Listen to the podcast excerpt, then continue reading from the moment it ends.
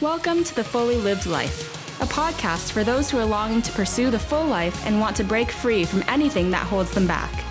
Listen in as two friends, a psychologist, Dr. Merry, and a life coach, Gillian, talk about life, love, and purpose through the lens of faith, science, psychology, and life experiences. Hello. Hello, Gillian. It's so nice to see you across the room. It is.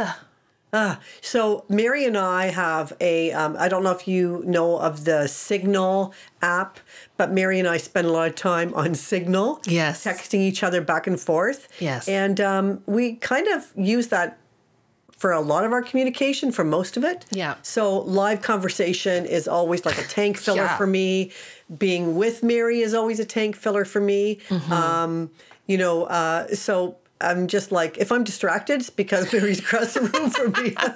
Well, we do digress a lot in our conversations. We do. But some of the digressions are pretty, rich, too, or at least funny. Wait, the digressions are actually what started this podcast. That is true. We'd be in the car traveling somewhere and then get into these deep topics. And then I'd be like, how are you recording this?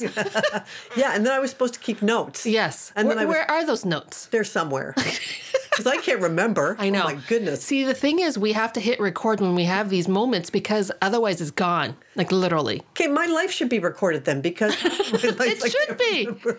Well, yeah. Not just because you can't remember, but your life's pretty entertaining. Maybe it's not your life. It's maybe you. Oh. It's your commentary. It's your reactions. Whatever. Listen, people, can I get all of our listeners to... message Gillian. I want her to do stand-up comedy. My challenge to her at some point is do some stand-up comedy somewhere. Maybe it's just with us, but that's my challenge. So people, write in, cheer her on. She'd be fantastic. Okay, we are going to get right to the meat of this because I'm feeling very sweaty at the moment. Am I glowing? Sweaty? You're glowing. Do I have my deodorant on today? Well, actually, talking about being a stand-up comedian, you talk them, the ones who are really successful, they will tell you of the many, many, many, many failures that they've had. Oh, true. True enough. And then when you fail publicly and the room is dead or people boo you, come on. Oh, that'd be brutal. Yeah. So today we're actually going to talk about the gift of failure. Maybe that's why I'm afraid. She's already going I don't want to dip my toe in the water because, what if they boo me? Yes. Well, you know what? You got balls. Can I say you got balls? You can say that. I can say it. What the heck? You are brave. I know you can handle it. Okay, we digress. Let's get right on. So. Yes. So this came about following our last episode on the guidepost about finding meaningful work and the things that prevent us from doing that. And we talk about insecurity. We talked about the shoulds that we have to do. But I thought one of the biggest things is our fear of failure. And we've talked about this before. We've got the episode 13, Confidence as a Secret Sauce to Success. Episode 50, Redefining Success and Failure. So we've talked about it before. We've talked about growth mindset and all of that. But I think it bears repeating and kind of digging in a little bit deeper following last week's episode. Because when we're so busy chasing what we perceive to be success, we are going far and away often from finding meaningful work. So this is part of the reason why Gillian's glowing, because I did cue her a little bit that I was going to ask Stella to show up. Poor Stella. I know. She's been on ice for a while. She's rusty. Exactly. You know what? There may be some listeners who haven't even met Stella.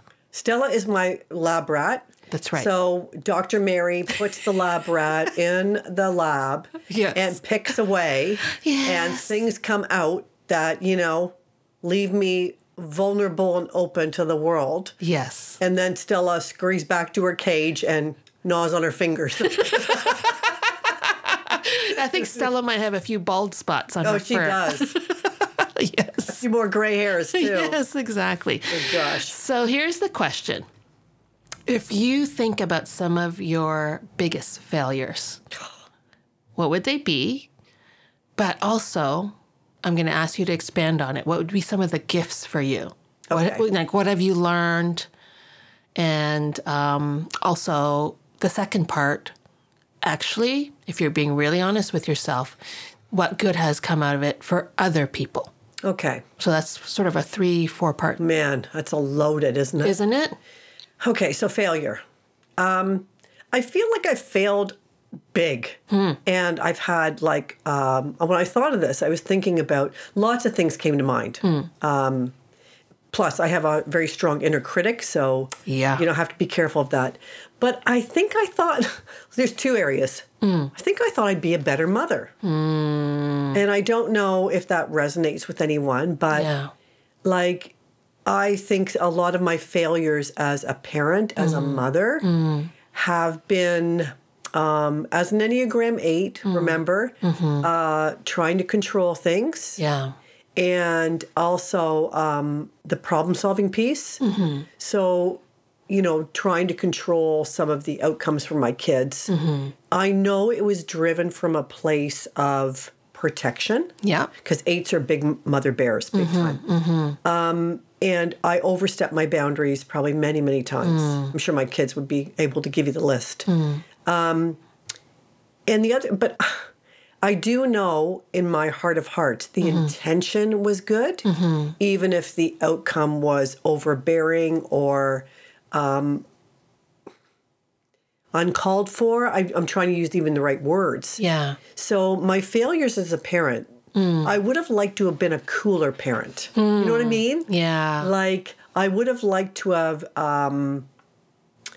got my oxygen tank on a little earlier and done the deep breathing as we all do as parents and kind of ridden the storm a little bit longer than instead of stepping in and trying to solve the problem, giving advice or manipulating an outcome that I would be comfortable with. Yeah, no, I appreciate you sharing that, Gillian, and thank you for being vulnerable about that, because I think what you're saying is going to resonate with a lot of listeners who are parents.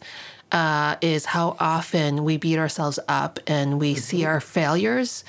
And when there's struggles in our relationships with our kids or they're not thriving, we take full responsibility for that. Somehow we messed up. And the number of times I have gone to my kids and said, like, I'm so sorry for the mistakes I made. And they're like, Mom, like, move on. It is a big deal. Like, it does hold us back, I think, in the joy of our relationships with our kids when we're always harking on our failures. So thank you for sharing that. But now the second part of the question then about what have you learned or how have you grown through your biggest failures as a parent? And, you know, like who you are today has a lot to do with that too, right? Yeah. And I mean, I think that one of the things that I wish I'd done a little bit earlier in my parenting would have been to seek help.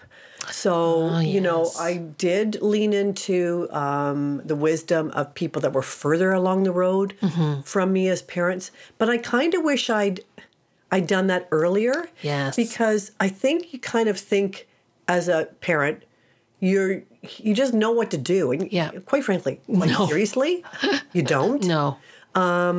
And so I wish I kind of leaned into some of the help earlier and been more vulnerable in my early parenting than I was in my later parenting.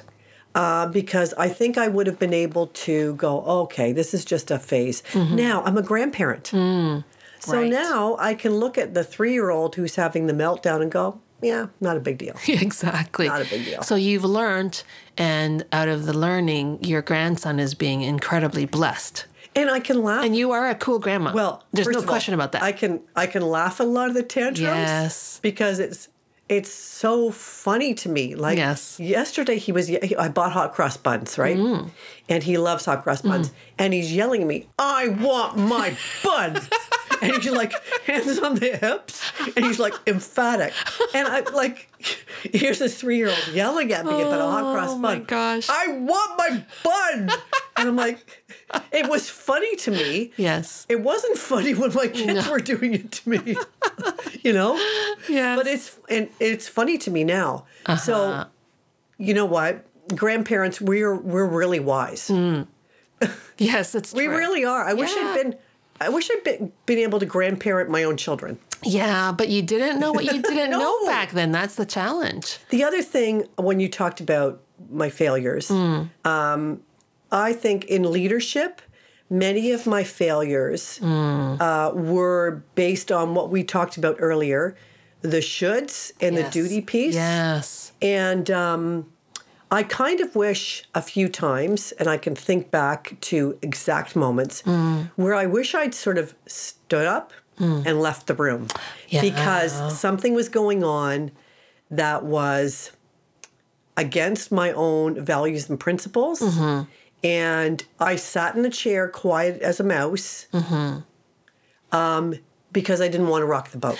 Oh, my gosh. And, you know, and that's the thing is you weren't able to lean into your strength as an 8, which is courage to stand against what right. needs to be stood against. Right.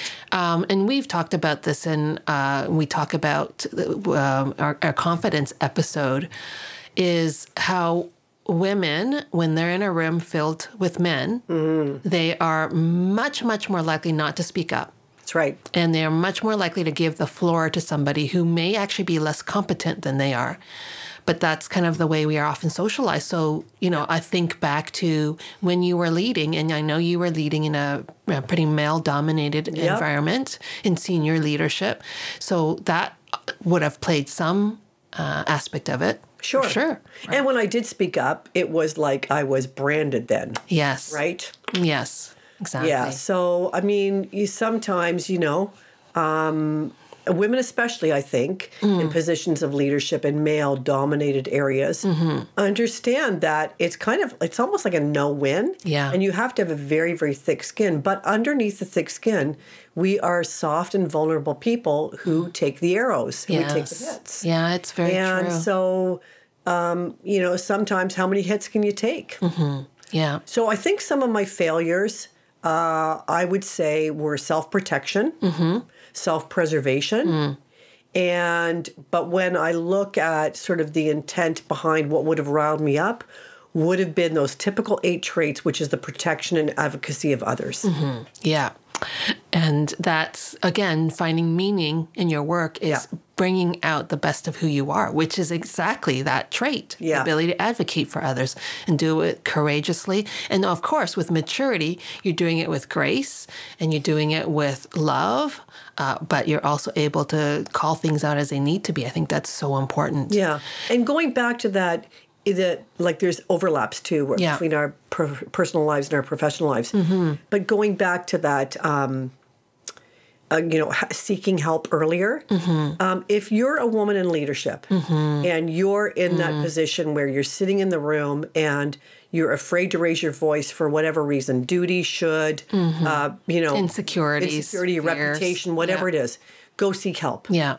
Go get some coaching. Yeah. Find out how to present, find out when the moment rises, what to do, you know, how to de-escalate yourself so that you can be that voice in the room of reason, wisdom, but also tempered if you need to be. Yes. There are times to get riled up and there are times to temper it back. Right. And having the wisdom to know the difference. Yeah. So if you are in that position, go get some help right now. Like, seriously, there are people out there that can help you and coach you. Yeah. And there are people who can share their experiences with you and be able to encourage you. So I would really, I really encourage you to do that. You go to a good coach, you're giving them an opportunity to find meaning in their work too, because good coaches love to be able to bring alongside, you know, other leaders. Yeah, exactly.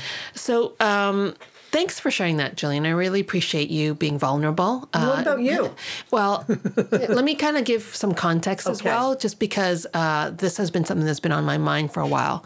And then I'll share my struggles with failure, which are, you know, I'm in the shame center, so it's not difficult to find. So I've been reading a devotional by Bob Goff, and it's called Live in Grace, Walk in Love. And it's a 365-day journey, so I love it because it's a short reading for each day. So the title of this particular chapter was, Real Failures Are So Much Better Than Fake Successes. Don't be afraid to put a few things on the line. So as soon as I read that, I'm like, oh, well, that's calling me. But the part that really got me in the gut is he's talking about the many, many failures that he's gone through, because he's pretty big risk-taker, adventurous kind of guy. Yes, he is. But I have this highlighted because it just like, oh, hit me between the eyeballs. He says, even when our plans fail, we usually realize a lot of people were loved in the process. Mm. And that made me think, if I think about my biggest failures, were people loved through the process? And that just was like, whoa, backwards, forwards, rethinking things through. Because when I think about my biggest failures, aside from what we've already talked about as, you know, mothers, oh my gosh, there are some significant business decisions, leadership decisions. I look back in those times and I still call them debacle. Mm. I'll go the blank, blank, blank debacle. Right. Because I felt so much shame about my failure. My failure in the sense that that business venture failed. It did not, I had to shut it down. Yeah. I felt as a leader, I led my team through so much pain and suffering. And so, like, that to me was a huge failure. And it took us time to recover from that. But when I asked the question, were people loved through it? Like, yes. Like, hundreds and hundreds of people, thousands, were helped because of the business that I did. And yes, it made me pretty emotional, because if I'm lining it up with what I'm saying now, mm-hmm. that lives matter, that is about relationships, and it's the connections with people, one life at a time. And that's ultimately what success is. Mm-hmm. That completely reframes it for me. So it was very healing for me to think through that way. I actually had to spend a fair bit of time processing it. I mean, I processed it with you as well.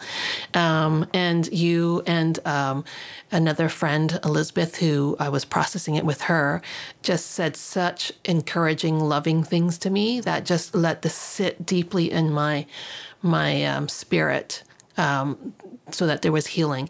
And it helped me to see God's redemption in how, even in our mistakes and our human frailty, how such good things can happen. Can I say something? I mean, first of all, it's huge. Yeah. And I love that you are drawn to that, because it is so incredibly true. I mean, I'm testimony to one of those ones you loved, and so is my family. Mm. But also, from being on the other side of it, if I were one of the ones, and I was one of the ones that you loved, I wouldn't see the debacle side, right? Mm-hmm. I would only see the love side. Right. So maybe this is, for a lot of us, is that we hold the debacles in our lives, and we place everything through the lens of that debacle, that filter. Yeah. Whereas others are just seeing the love piece. Yeah. They didn't see the debacle. They didn't know what was going on behind the scenes. Mm-hmm. And all they experienced was the love piece. Mm-hmm. Yeah. No, thank you for saying that. It's just, you know, one of the things that I think I have started to pray out of God's mercy and grace for me is that I would be able to see things through his eyes, that I would sense his pleasure when I am loving others well. Yep. And not get so caught up in the superficial markers of so-called success. Yeah. And I would even echo that, not only through God's eyes, but through the eyes of others, because I know as Enneagram 2s, yes, it takes a lot for an Enneagram 2 who's so other-focused to actually receive. Mm. And so I would ask that you would also say, can I be open to receiving, just as you did a little while ago, right, open to receiving the love of others and the words of others that are heartfelt, and receive those. Yeah. Because, you know, we're God's people, so we're speaking into your life as a result of that too. Mm. Thank you. No, I'm. That is definitely, when I think about growth for me, I don't have such a dichotomous view of success and failure. Mm-hmm. I definitely have a greater ability to hear. What, like I'm like my heart is receiving what you just said. Yes. You've trained me well, Gillian. Yes. She's always pushing me to receive. She always starts off by going, I want you to receive this. Yeah. I'm warning her. Gird your loins, girl. I'm going to give you some love. Yes. And you've also, like, not just in speaking, I know you have sent me notes. You've written me letters. And I just, like, soak that all in. Sometimes I have to go through it multiple times before I can have it soak in. But the other part I would say about failure is that, and I don't mean to make this sound like I'm just being all spiritual, but I genuinely believe this, is that in my failures, I get to see God shine, because he makes like lemonade out of lemons. You know, he makes beauty out of my messes. Yeah. And I also don't have to have such a focus on outcomes. Like, it has to be this way or that way. I can still make plans, but I don't have to be so focused on what the outcome is. If along the way, I've got these many encounters with people where hopefully they left a little better after their time with me than they started with. Yeah. Well, and failures, if we're honest with ourselves, they bring about a vulnerability and a teachability if we let them, right? Mm-hmm. Which softens us towards others. Yeah. And, no one wants to be in a relationship with someone who's perfect, because then we feel like we're always in the shadow of something great. Right. It's our failures and our brokenness that actually connect us to each other. Mm-hmm. I mean, over and over in my life, that's been true. Yeah. Yeah. When that's one of the things that I say to parents. One of the things I've learned as a parent is that the humility to openly acknowledge your mistakes and ask your kids for forgiveness teaches them that they don't have to be perfect, that you yourself aren't perfect, and that you are open and a safe place for them to come to you when they're struggling and when they failed or when they've messed up. Yeah. So modeling that is so important. And the same thing as a leader. Like, some of the best leaders are the most humble leaders who openly admit their mistakes. Yeah. There's a book by Dan Allender, Leading with a Limp. And it's beautiful because that's what he talks about. And he's been very effective, I'm going to say, in his work because of his ability to acknowledge his humanity. Mm-hmm.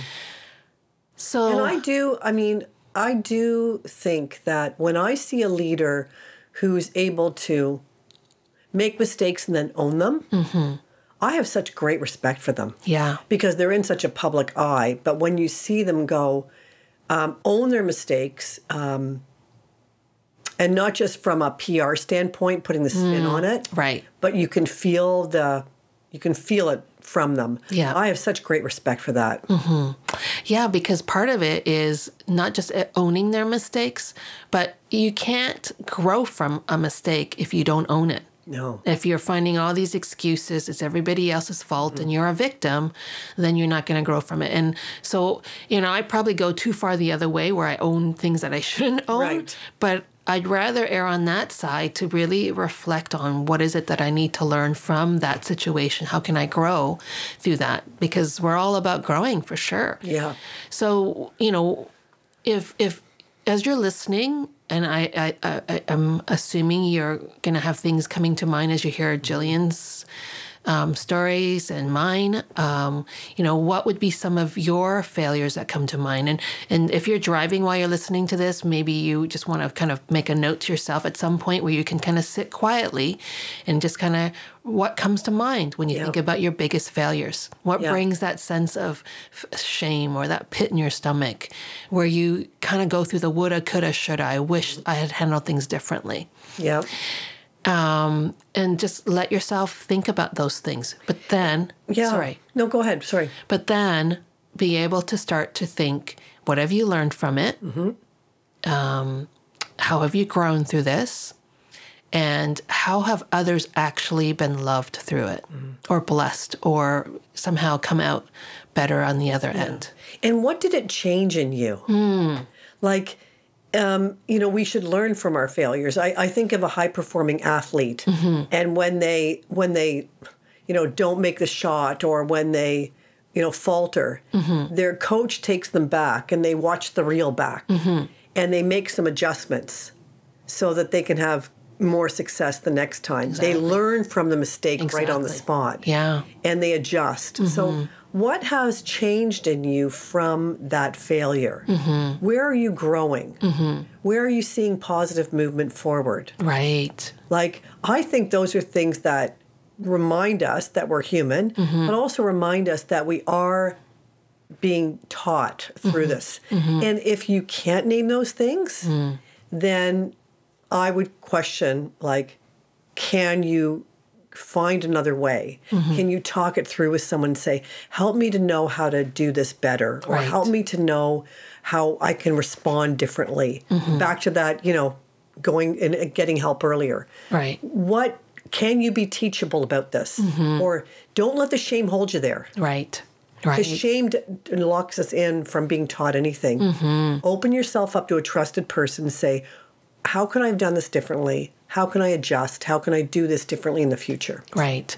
And then it ties back to our episode last week, where as you're able to acknowledge and deal with your failures and learn from them, yeah. it actually helps you go back to figuring out your talents and your gifts and your passions and your values, and helps you to find meaning in what you do. Yeah. Right. So it is something that could block you from it, because of if you've had past failures, you're thinking, I can't do this anymore. You shrink back, and we don't want that. We don't need that. We want you to stand out and be your true self. Yeah.